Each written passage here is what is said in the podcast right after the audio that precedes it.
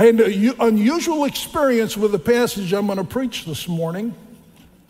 And um, this doesn't happen to me often, but I found myself uh, as I was studying for Acts chapter, not Acts chapter, Ecclesiastes chapter 3. So if you have your Bibles, you can start turning there. That in Ecclesiastes chapter 3, as I studied this passage, God was really opening up things to me. And I was like, whoa, really intrigued. And I said, I got to go back. And so I kept going back uh, day after day. And then finally, uh, there was one day I started about six in the morning, and I had a day full of stuff. And at 9:30, I literally played this. The God kept on opening up new things to me and exciting me and thrilling me with the truths. To the point I said, God, you gotta stop. I gotta get some things done. Have you ever done that to God before? That's probably not a good thing to do.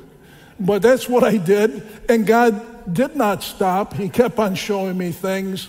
Uh, but it was just a passage that, that just really filled me. And I got to admit, I feel very inadequate to preach this text today. The reason for that is it's a text that's full of infinite truth. Infinite means no limits to it. Guess what? I'm a finite being. I got limits to me. So I'm trying to package into a sermon infinite truths using my finite mind and abilities to do that. So I feel very inadequate to start with. And there's a big question in this text that many of us have asked before that's going to be addressed as well. Now, you need to know this. I got to tell you right up front. I may raise more questions today than I answer.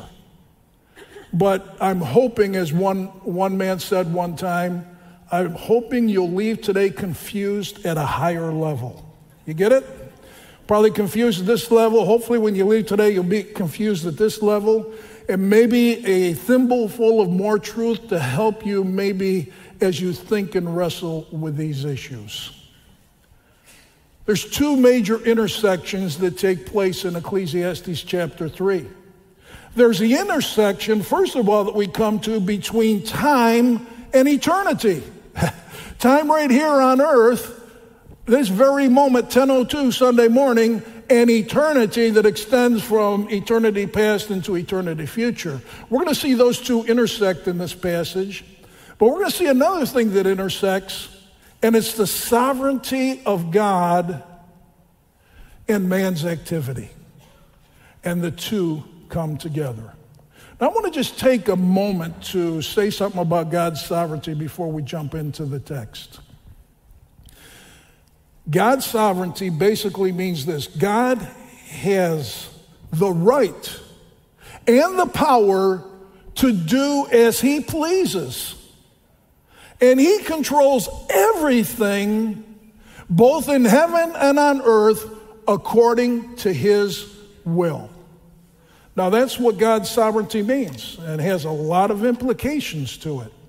Now, I do want to give you two balances because you know with Scripture, you can't just take one passage of Scripture out of context of the rest of Scripture. We got to let truth balance out truth. And so you get to the tensions and you're able to get the whole truth then and be more healthy. One of the tensions of God's sovereignty is this God is absolutely holy and there's no evil in God. And God does not tempt anyone to evil. Therefore, we need to understand this. Even in God's sovereignty, He's not responsible for evil. So if you start saying, well, this evil thing happened or that evil thing happened, how could God let this happen?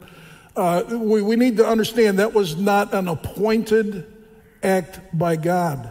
God allowed it but it wasn't God's sovereignty that caused it. And the second thing is this Romans 9 through 11 talks about the truth that God is fully sovereign over man and, and his life, but at the same time, man is fully responsible for his choices. So those again, these are these are tensions. God is fully in control and fully sovereign, yet man is fully responsible for his choices. How do you put those things together?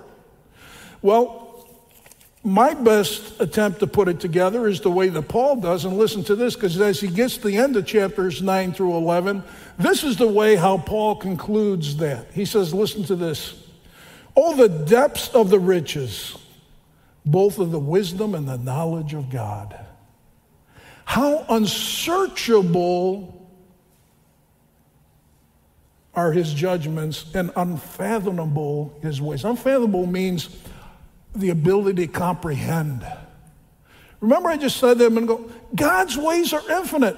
How, you know, how deep are the riches of God's wisdom and knowledge? This is in the context of his sovereignty, chapters 9 through 11. And as he's closing this up, and his heart is turning rather than trying to figure out God and recognizing that God is so big, I'll never be able to figure him out. No man can search God out, and no man can fully comprehend his ways. For who has known the mind of the Lord, or who became his counselor? I got to be honest with you, as I was praying through this passage this morning, God spoke to me. Well, Pat, you know, I think sometimes you think you're my counselor when you pray. How many times are we telling God what to do when we pray? Almost as if God needs my advice. God, do this, do that, and please do this. And how about if I just trust God and worship Him and bring that situation to Him without telling Him how He ought to do it? But so often I find I, I play as God's counselor, who has first given to Him that it might be paid back to Him.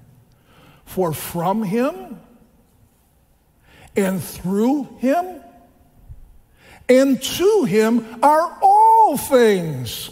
All things are from God, all things are through God, and all things are to God. To him be the glory forever. Amen.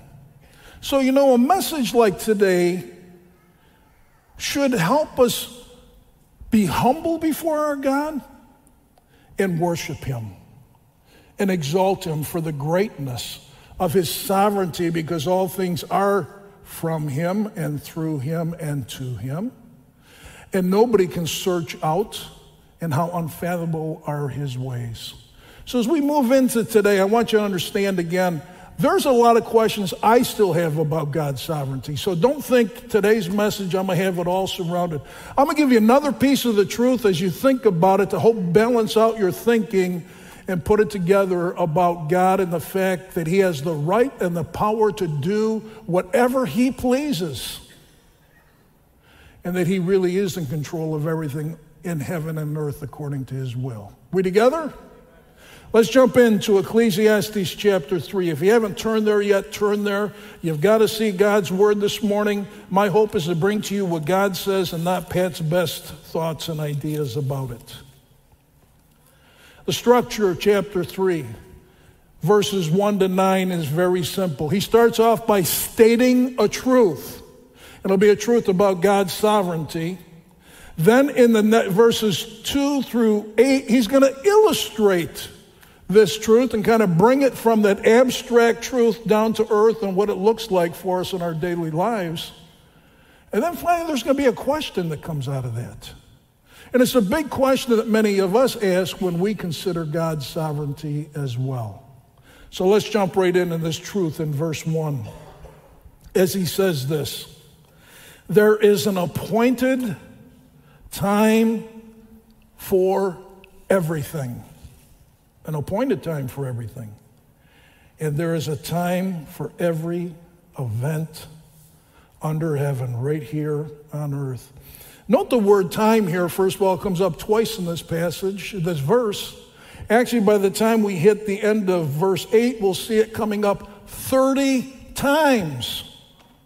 So now we're getting a feel for the theme of this passage. I guess I would guess it has something to do with time. And so 30 times in these eight verses, uh, we're going to see the word time. The first word appointed time, there's two different words that are used in the Hebrew for word time in this first verse. The first one is an appointed time. The second one is time in general. There's a time for every event under heaven. He moves us from the universal, an appointed time for everything, to there's a time for every specific event under heaven. You know what he's telling us in this verse? God has a master calendar in heaven. And before anything has happened here on earth, he has written it into the calendar with a date and a time for it to happen. That's basically what this verse is saying.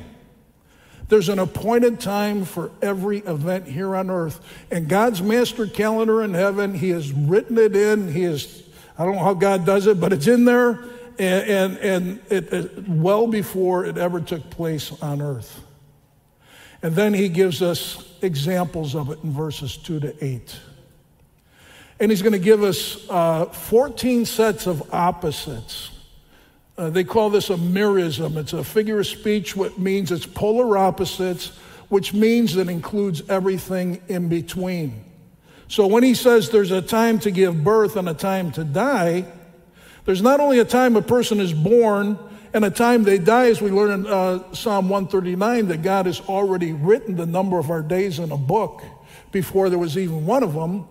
So God's appointed a time for us to be born, a time for us to die, but it means that everything in between that also is appointed by God.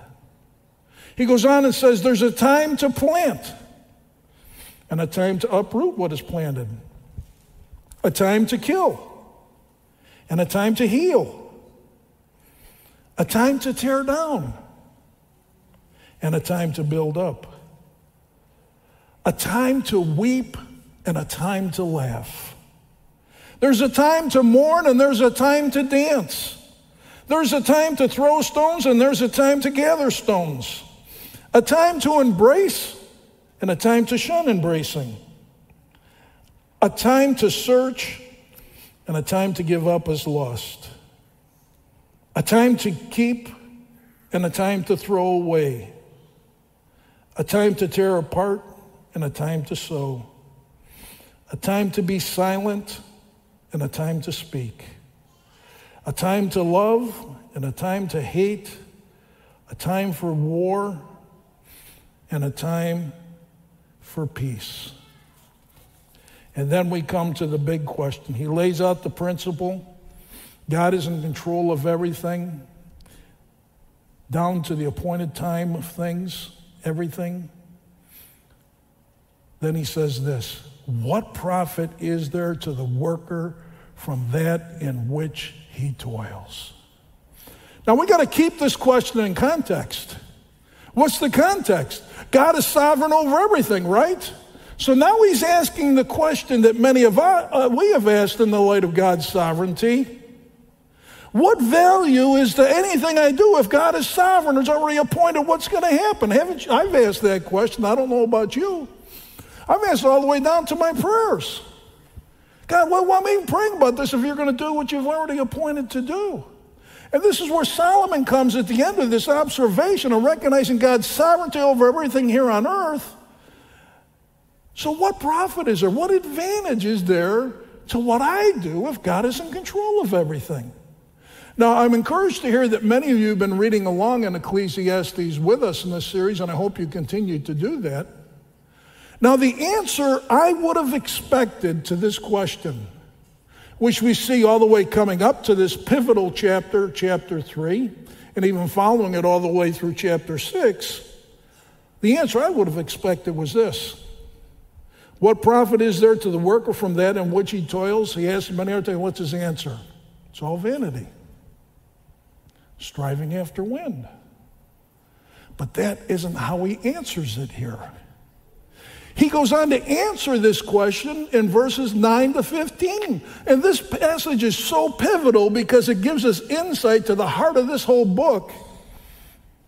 And we see an answer in light of a sovereign God. What advantage is there to the things that I do here on earth? So listen to the answer as I move on to verse 11. So let me ask the question again in verse 9. What profit is there to the worker from that in which he toils, since God is sovereign over everything? I've seen the task which God has given the sons of men with which to occupy themselves. He has made everything appropriate in its time. Did you catch that? He didn't say it's all vanity and useless and like chasing after wind. His answer to the question about what it profit, what advantage is it for what I do if God's already appointed everything, is that God Himself has made everything appropriate in its appointed time. Now, the word appropriate is, is it's a, I'm going to say it's a beautiful word because it actually means beautiful. Same word used of the woman in the Song of Solomon. God has made everything beautiful in its time. Everything is appropriate. Everything is proper regarding what God has done. And part of that everything, by the way, is what? Verses 2 through 8. It's part of verse 1. He's appointed time for everything. Well, guess what? He has made everything appropriate in its time. So, the first thing we have to understand when we consider our activities and what's happening on earth and the events that we're experiencing is that God Himself has made everything beautiful in its time. Then He goes on and says this in verse 11 He has also set eternity in their heart yet so that man will not find out the work which God has done. So here we got it. God has made everything beautiful in its appointed time. God has placed within every person that walks on this earth a sense of eternity. Again, this finite mind doesn't know what all that means, but I think part of it is this there, there's something deep within man that's trying to grapple with what's bigger than myself and what's going on in this world.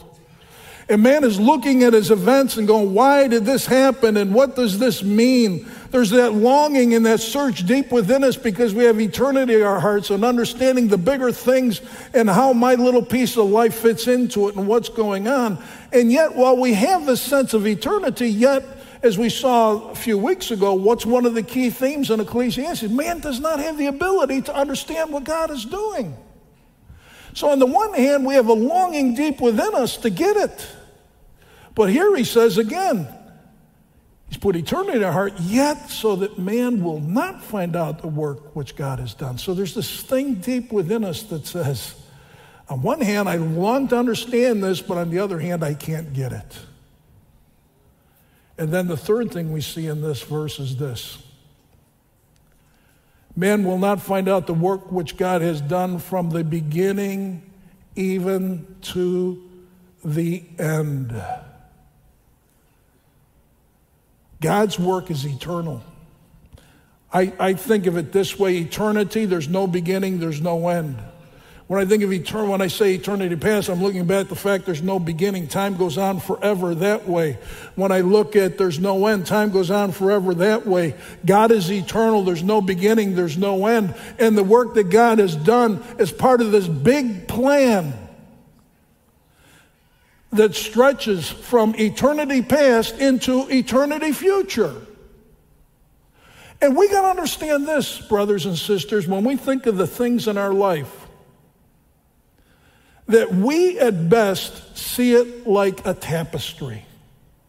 Now, I think you know what a tapestry is. It's a, usually made out of a piece of wool, and then they're weaving things back and forth to make a, and it becomes out a beautiful picture when you see the front of the tapestry. But when you see the back of the tapestry, it looks like a mess. It makes no sense. Now, we got to think of a tapestry that extends all the way that way and never ends because of God, what God is doing from beginning to end, and all the way that way that never has a beginning. You follow me? But also, it's a tapestry that goes up as high as the heavens and beyond, and as below as you can get. So here we got this tapestry that God's doing this big, eternal, beautiful plan that God is working out. And guess what I see with my finite mind? I see the backside of my little stitch and a few stitches that are by me. I can't see that big picture. I don't get it. I don't understand it. But this is the reality of what God is doing. He's got a big beautiful plan that stretches into eternity. And in light of that plan, the events of my life are beautiful. With a picture that God is drawing in front, and I only see my life, but I have to include your life and the life of everybody around us and everybody in the world, uh, those before us and those that will come after us. That's what God's plan includes. So, why do you think we can't understand it? Finite minds. We're trying to deal with an infinite God who's got an infinite plan that's beautiful. But at best, we see a small little piece of this gigantic tapestry, and we only see the backside where we fit in. There's one more truth down here about the uh, everythings of God. I, am sorry, I, I, I want to see my notes where I'm at. Okay, there we are. Verse 14, look at this. I know that everything God does will remain forever, permanent. There is nothing to add to it, there's nothing to take from it. That means it's perfect. You know what God does lasts forever. There's nothing to add to it. I mean, God, you're missing something. You need, no, no, no. There's nothing to add to it, there's nothing to take from it. God, you shouldn't have done that. We need to take that piece out of this thing. No, no, no. What he's saying is everything God does is permanent and it's perfect. Nothing to add to it, nothing to take from it. So, I lo- you know, it just struck me. One of the things that struck me in this passage are the three everythings that drive this passage. Put it in a PowerPoint up here for you to see. I trust that'll be up there in a second. The everything's in verse 1. What? Everything is according to God's appointed time. It's the truth we saw, right? What do we see in verse 11? Everything is, a beautiful, is beautiful in that appointed time. And then in verse 14, what God does is permanent and perfect. Everything. God's appointed everything. God's made everything beautiful in its time in light of the big, eternal, beautiful scheme that He has. And everything God does is perfect and permanent. Why? Look back at the text. And in verse 14, so that men should fear Him. Why did God do that? Why is God doing all of it this way? You know why? It all comes down to the fact that God is seeking to bring man into a proper relationship with Him. We saw, and we'll, matter of fact, by the way, in a few weeks, I'll be uh, preaching about what the fear of God means. A lot of people think that's like, oh man, I got to be afraid of God. That's really not the heart of it. It's really the heart of it is a deep respect and awe. It's a respect and wonder. And when you start to think about these truths, you can't help but respect God and wonder about His greatness. It's a deep respect and wonder about God that goes so deep within your being that it causes you to trust Him and obey Him. And so, what God is doing in His sovereign plan is He's working ultimately in a place for my life and your life to bring me to a place where I'm going to bow before him and acknowledge his greatness and all the depths, the depth of the riches of both his wisdom and his knowledge.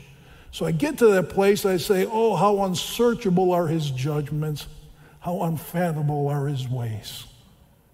To him be the glory, because all things are from him, through him, and to him. To him be the glory forever. Amen. That is what God is seeking to do, is to bring you and me, not, not just on Sunday morning for 20 minutes. Not, but you know what, guys? God, that's the attitude of heart that God wants to work in every one of us, every day, every moment, every event of our lives.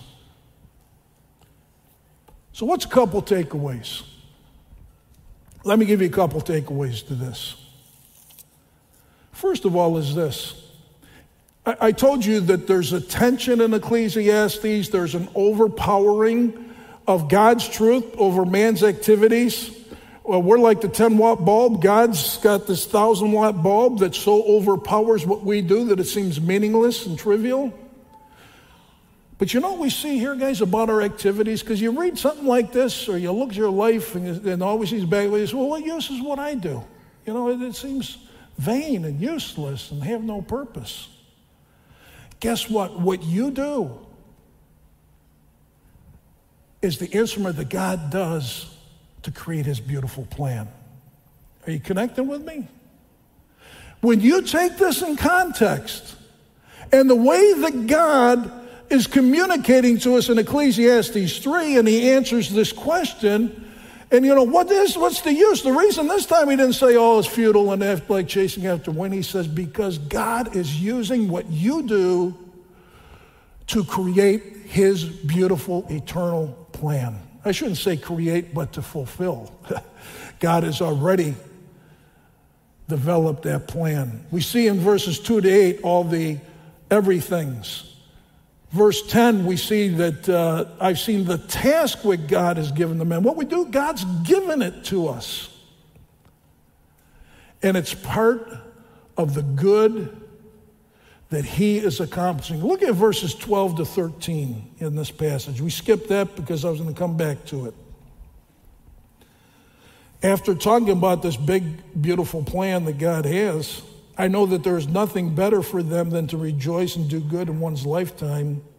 Moreover, in addition to this, that every man who eats and drinks sees good in all his labor. It's a gift from God. If you don't see your life and what you're doing as a part of God's big, eternal, beautiful plan, then you haven't experienced that grace of God yet in your heart that allows you to look at the events of your life through the eternal eyes. You're still looking at everything from an earthly, worldly, fleshly view. But one of God's gifts is the ability to look at my life and what I'm doing and seeing it as good and as part of God's big, beautiful plan. Let me give you another takeaway. This becomes, I believe, this is the equivalent, the Old Testament equivalent to Romans 8 28. Think with me for a second. Here it is. We have it up here again for you to see. We know that God causes all things to work together for good to those who love God, to those who are called according to his purpose. For, here's the reason why those whom he foreknew, he also predestined to become conformed to the image of his son. God's taking all the events of our life. God didn't cause the evil, but God is able to take all the evil and bring all that together and even use it to do something that's eternally beautiful, and that's make you and me more like Jesus right now in time, and even more so when we move into eternity. God is doing something, God is in control of everything that touches our life.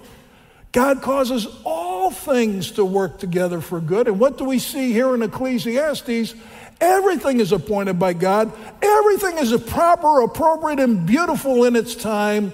And everything God does is perfect. That's the lens we have to look at the events of our lives through. And that's a gift that God gives to people to be able to see life through His eyes rather than our own. So, this is the second thing I want to say. Ecclesiastes 3 is the compass that God gave to them and gives to us to regain our bearings when we're in the midst of the difficulties of our lives. Because you know what, guys, I, you know, I, I want to make sure I understand, I get it. There are some unbelievably hard things people have gone through in this room that are just heart wrenching and can't help you say, but God, but why? So I, I'm not ignorant of that. I've had things in my life, God, why? And most of those come because of stupid choices I made that screwed up my life. God, what, why did you let that happen? You know, I'm, I'm just going to, you know, so I understand. I, am not, I'm not trying to play light here with, uh, there's a reality that life is very difficult, hard to understand, creates great pain that has touched every person in this room. And yet, when I need a compass and those questions come up, why? Here's the compass I can go back to. Because part of God's eternal plan is He's using this to bring out the big, beautiful tapestry that He's creating in the plan that He has. Once in a while, God will give us a window to this and allow us to see a little bit of what he's done. You know, and I, have seen little windows in my life of things where that happened, and later on, maybe it takes a year or two or months, and I say, oh, now I get why God needed to do that in my life. I understand. But I couldn't help but think of Kathy Clark's message on Mother's Day.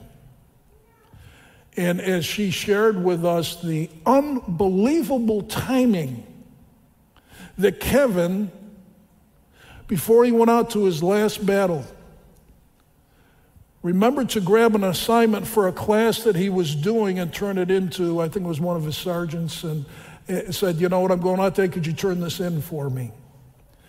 And that particular assignment, Kevin, it was a class on world religions. Kevin decided to write his own testimony up in a very clear way how he came to know Jesus. As Kathy shared with us, you know that um, Kevin was killed during that battle, never came back.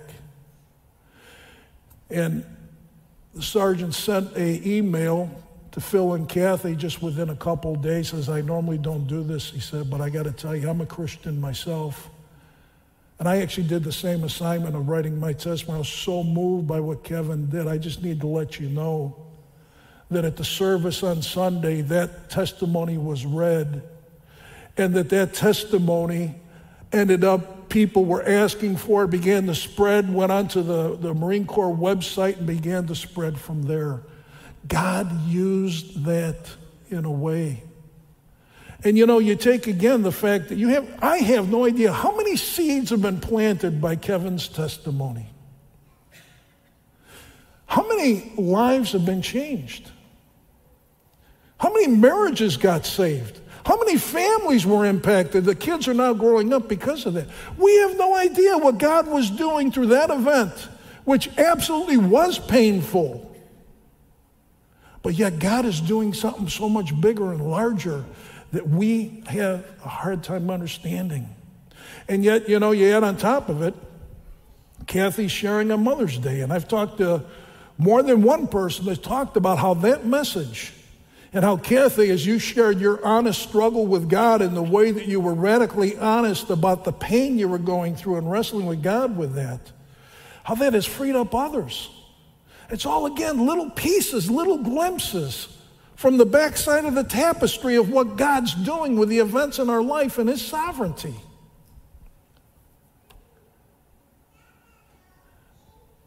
So I want to encourage you let the compass of your life be the fact that God has appointed everything.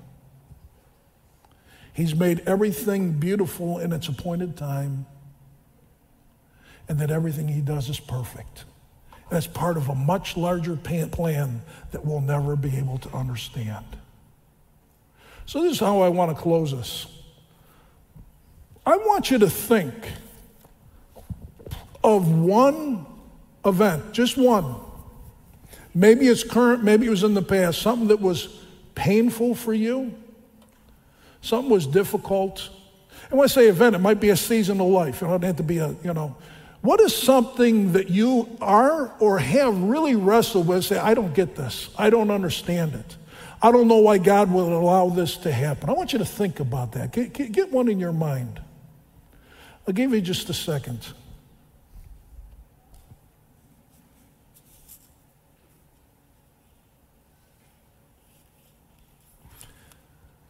I hope you have that because um, what I'm going to share next, we learned from Ron Ovitt on the class on anxiety when I came for his day long seminar. I want you to do this. When you think about that event, what are you saying about it? Or maybe more importantly, when you tell others about that event, how do you explain the story of what happened to them?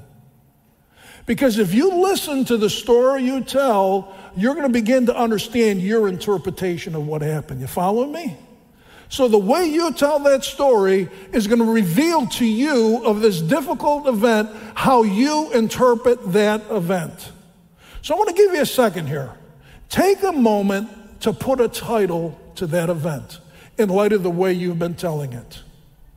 What would you call it? Example might be the day I got ripped off, or it might be the day that a friend betrayed me, or it might be just called injustice, unfair. So think, get, put a title to your event. Take a moment. That event you're struggling with, give it a name. Like you're writing a newspaper article, what would be the title of that story? You got it? Here's the next question. On a scale of 1 to 10, 1 being not even close, 10 being right on target, is that title in line with Ecclesiastes 3:11 and Romans 8:28 and 29? In other words, how close is that title that you just gave it to the fact that God is actually doing something beautiful in his eternal plan and that God is in control of everything, using it together to make me more like Jesus. What number would you give that title? Again, I'm telling you, how have you told the story? I'm not trying to get, get it well now so I sound good on Sunday morning. The way you've told that story, what do you title it? How close is that? And this is the way I want us to close. It's time to give it a new title. It's time to look back at that event, that season of your life, and give it a title that reflects the truths of Ecclesiastes 3 and Romans 8 28 and 29. And if we go forward now, daring to believe God's truth and beginning to name that event or that season with a brand new title that's consistent with Ecclesiastes 3:11 or with Romans 8:28 or 29, brothers and sisters, it will turn your life and my life upside down. Brother told me this morning in our prayer time, he said, You know, when my wife died, I can't remember exactly how he said it, but he said, It's like, God, why, why would you put her through this? Why would you take her from me now? He said after a year or two, God turned that upside down in his mind and said, God saved her. God delivered her. That's what we're talking about. Changes everything. From God, how could you do that to me? To God, what a wonderful gift you gave to my wife. And that's what I want you to do. Take a moment now. What is the new title that you will give to that event or that season in your life that is consistent with Ecclesiastes 3:11, consistent with the fact that God appointed it, God made it beautiful in his time, everything God does is perfect. Take a moment and give it a title. May God give you the grace to see good in all the events of our life and all the activities of our life. It's a gift from God.